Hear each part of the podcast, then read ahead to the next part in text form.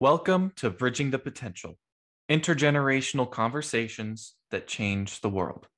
This is Aaron Johnson, founding member of Living the Potential Network's Youth Advisory Council, with a question for you. What happens when you bridge the experience, education, and expertise of an elder with the curiosity, energy, and innate wisdom of a youth? It's simple. Everyone grows and the world changes for the better. One conversation, one connection, and one collaboration at a time. Today's podcast is no different.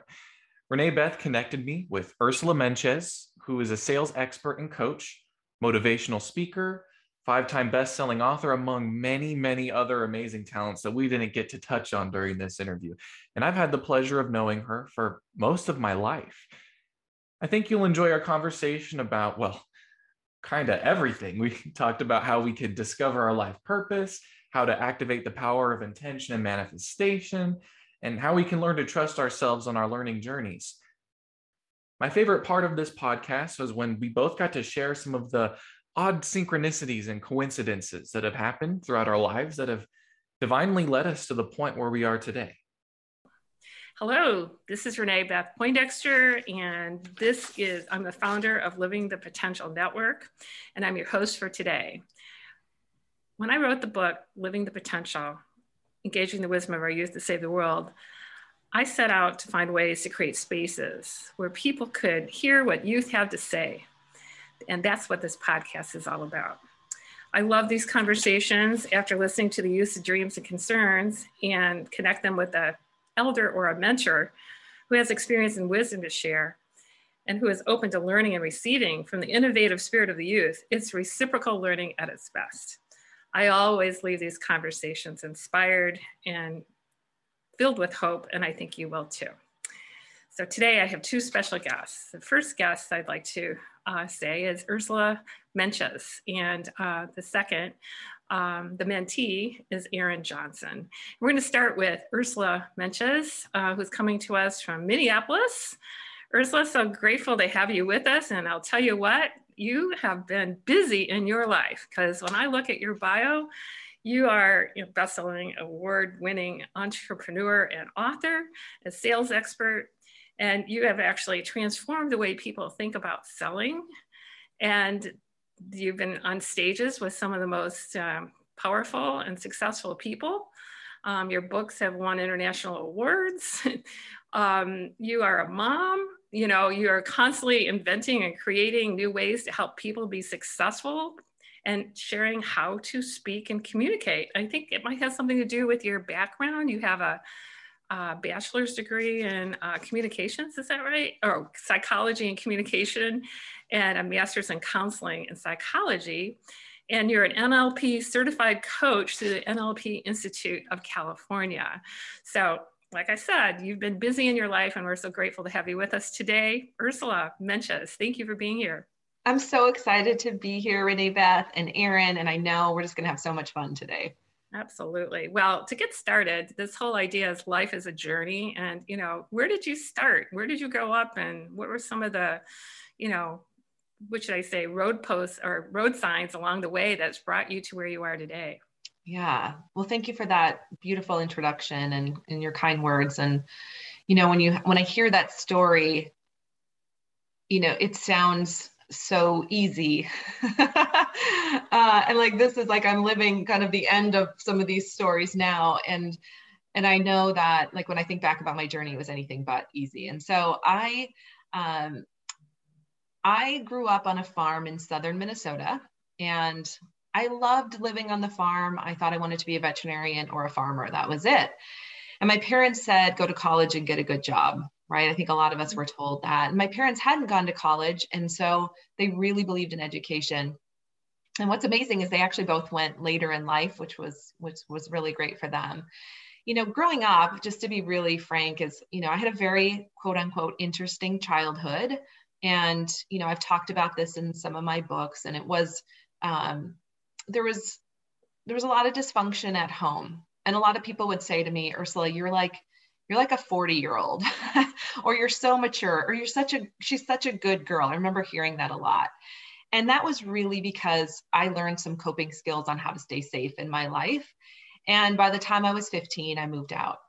And what's great about moving out at 15, while that sounds a little bit traumatic, what was great about it is I was able to live with uh, my best friend's family who were instrumental in being a great support to me and my family right? My parents did the best the best that they could right? Every parent does the best that they could at that time but we all needed some support. And so this family just opened up their arms and you know brought me in. And that was a very um, formative moment for me because i started to see other possibilities for my life for what a family could be like for what a peaceful home could be like. And it was like, wow, this is what I want, right? And so, um, you know, a few years later, I went to decide to go to college, and this was really interesting for me too. I I'd applied to a lot of schools, and one of the social workers who I'd become really close to um, in my life said, you know, you should apply to St. Olaf College, which is a private college here in Minnesota. And I'd never seen, I never saw myself as a someone who could go to a private school. That wasn't part of my life. In fact, a well meaning adult said, You know, Ursula, you probably shouldn't go to St. Olaf, you won't fit in. And I thought, well, that's interesting, like projecting that, you know, and I had the wherewithal to really think, I don't think that's about me. So let's go back and look at this. And and I'm saying this from a point of whether you go to a state school or private school, like you got to pick the school that's best for you. I felt a call. I felt a call that I was supposed to be at St. Olaf once I visited and the social worker Marcia wrote this letter of recommendation for me, which was like I read it and I was like, oh my gosh, like this woman has stepped up to really support me. And I had done well, really well in high school. That was one thing I was good at. So mm-hmm. um, I had leadership skills. I'd done well in school because that's one, you know, one area where I could shine, where it was very safe for me. And so, um, so I did. I stepped into this other world of St. Olaf, and that was a life changing moment because all of a sudden, again, I was introduced to a different world, different people, and I started to shift my beliefs about what it meant to be successful, what it meant to be money, to have money, that maybe it was okay to have money. Mm-hmm. And I got to meet this whole new group of people who, many of them, I'm still great friends with today, and who were also very formative in my journey. So, fast forward, I graduate from St. Olaf with a liberal arts degree in psychology and communication, which I then realized that I didn't have a lot of options. I was working at Pier One Imports making $6.25 an hour. And I thought, oh my gosh, this is not going to get me, you know, to where I want to go. And one day my friend Jana, who was an econ major from St. Olaf, she came to me and she said, she said, Urs, one of my best friends, she called me Urs, Urs, I have an opportunity for us. And I thought, ooh, do tell. So here's Jana, econ major from St. Olaf. We're both working at Pier One Imports. And I said, what's this opportunity? She said, well, my aunt and uncle just sold their company to IBM for multi, multi millions. And they're empty nesters now. And they gave us the opportunity to go, we can go and live with them for free. And we'll be transferred from the Burnsville, Minnesota Pier One Imports to the Boulder, Colorado Pier One Imports. And I was like, okay, let's go. there was one caveat though. I'm very close to my mom. And um, my mom is a thriver. She has been through a lot in her life and has been um, always saw a bigger vision for me than I could hold. And I went to my mom and I'm like, you know, Jan and I have this opportunity and I don't I don't know what to do. And she looked at me and she said one word that I'll never forget because this is a woman who's who went through it. I don't have to tell her her whole story, but just know she went through it, came out the other side, and she said, "Go."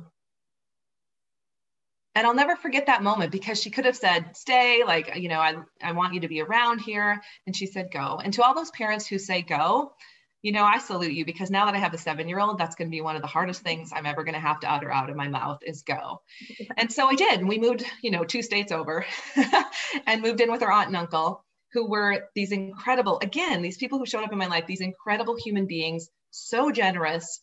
You know, I saw wealth in a different way, I saw kindness in a different way.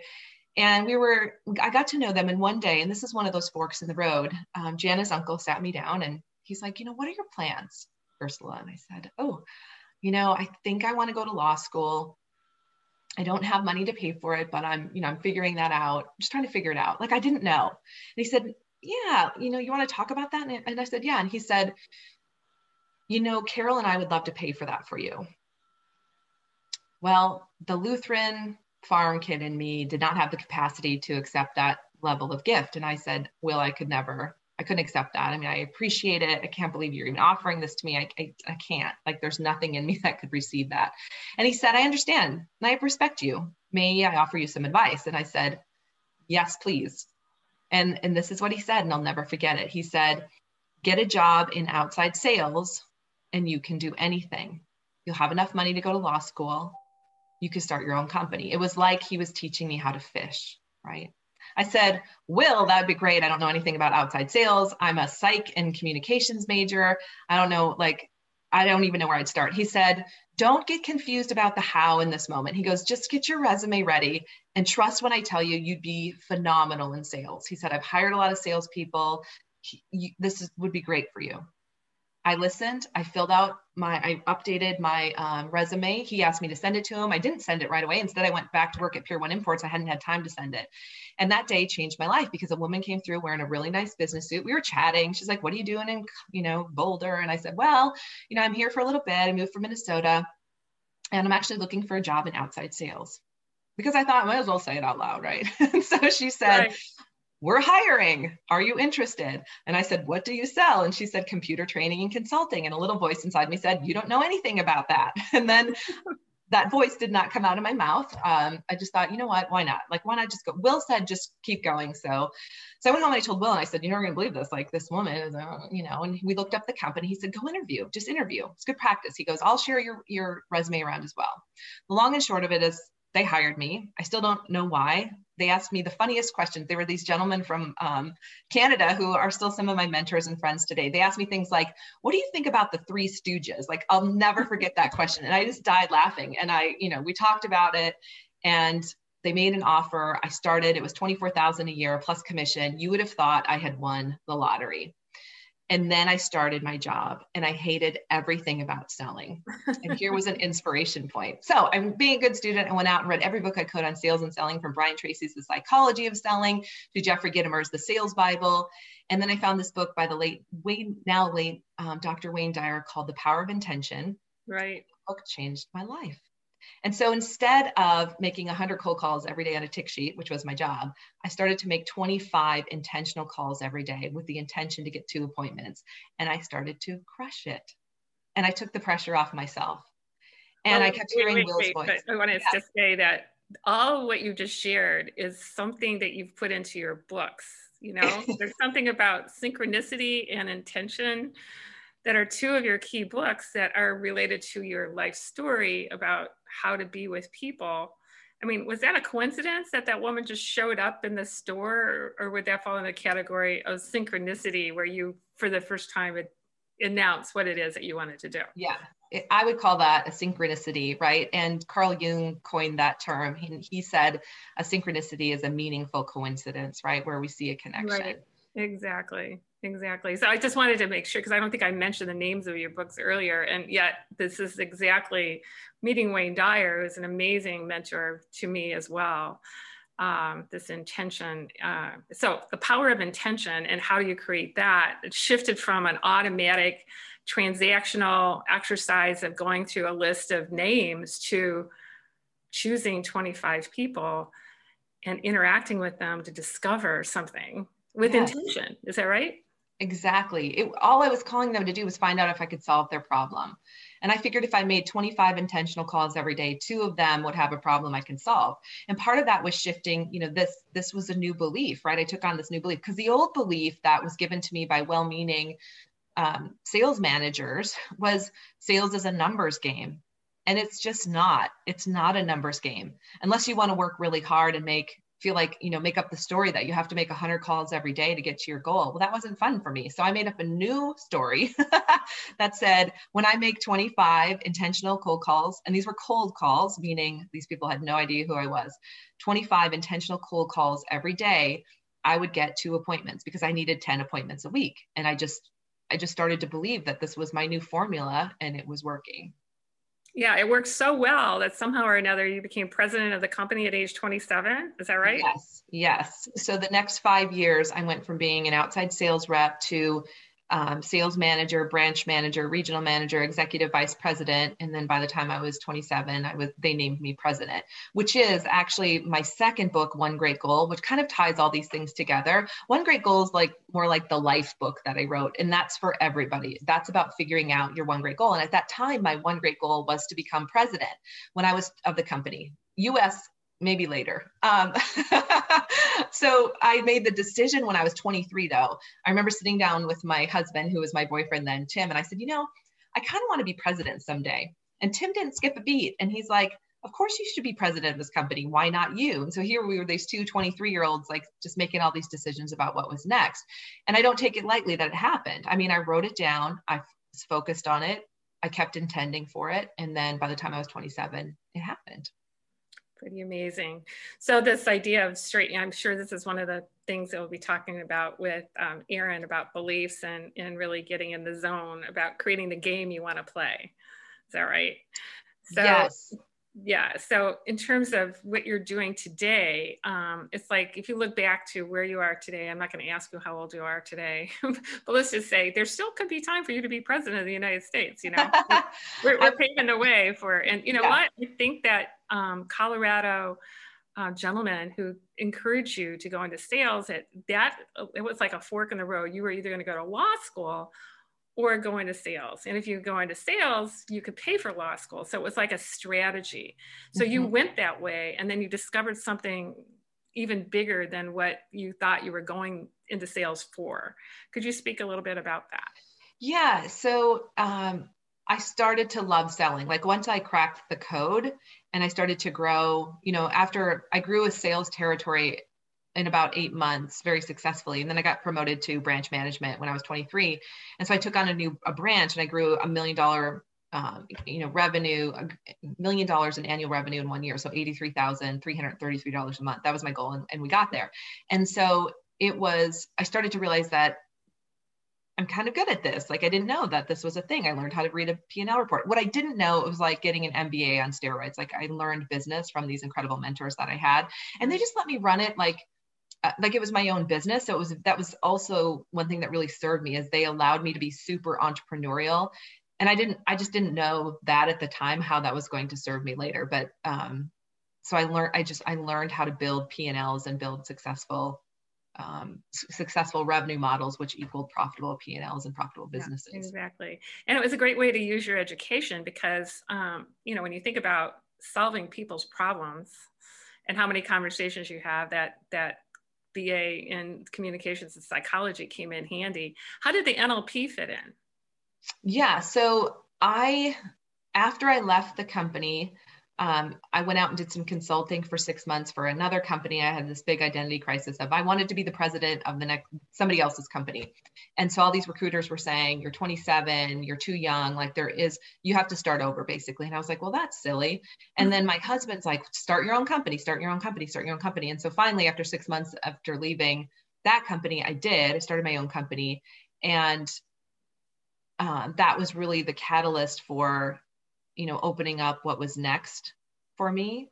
And i didn't i didn't know it at the time. I mean i didn't know. And then um i wanted i knew i wanted to be a coach. Like i, I can remember sitting in when i was the president of the company sitting by myself in an office and i i felt like something was ending. Like i knew this was coming to an end for me this journey. And i kept hearing about coaching and i kept thinking man i would love to do that because that's all i do all day long in my this office in this position as president of the company. I'm constantly coaching all my employees. So i started to explore that so at the same this is one thing i don't tell a lot about the story is the same time i decided to become an nlp certified coach nlp is neurolinguistic programming i also went to law school for about six months like i had to i had to get that out of my system and i did not like it at all. What I did love is learning a lot about contracts that has served me really well in my business. Like I can read a contract like nobody's business now. And I like that, you know, I learned a lot. Um, and then I was like, oh, I'd never want to do this. Like I want to hire attorneys, not be an attorney. and so, but the NLP piece came in because I wanted to become a coach and the NLP certification as a coach was very intriguing because I got both the NLP and the coaching cert through the International Coaches Federation, through um, for the NLP Institute of California in San Francisco. And I what I wanted to understand is why some people get phenomenal results really quickly in whatever they choose and why others struggle. And I knew like I just there were pieces that I was missing to be of you know the best coach that I could be and I just I just felt called to that information and one of two of the things that I use still to this day in the area of NLP is shifting limiting beliefs. Anytime you come to any of my classes or any of my coaching programs, we're constantly clearing blocks around sales, money, um, what's possible for you, what you deserve. And then the other tool that I use from my NLP training is what it call what we call future pacing it's using your subconscious you probably know what this using your subconscious mind to work backwards from the end result you want because your your subconscious doesn't know the difference of what it's seeing so that helps us really um, help our clients blow the blocks out between clearing blocks and and future pacing. And then they start their subconscious starts working immediately on their goal. That's perfect. Yeah i'm familiar with the nlp and what yeah uh, it's been life changing. As a matter of fact a lot of what I wrote about in my book about the new models for learning has NLP as the base. In other words, understanding how to create your own learning styles and know how to match how your learning style matches with others and bringing that forward. It's phenomenal. Now, you know, one more thing, and I want to just, you know, I want to bring Aaron in because, uh, as you know, uh, well, I think I'll just throw this in with Aaron right now. Yeah. Aaron Johnson, I'd love for you to introduce yourself and share some of your story. And tell us what is it about Ursula's story that interests and inspires you, and what would you like to learn from her today? If you liked what you heard and want to listen to the rest of this incredible conversation, you can do so by visiting livingthepotential.com forward slash membership and create a completely and forever free account with us. And if you're interested, check out the first two chapters of Renee Beth's book, Living the Potential Engaging the Wisdom of Our Youth to Save the World, which you can also find at livingthepotential.com forward slash book. Thank you so much for listening. Till next time.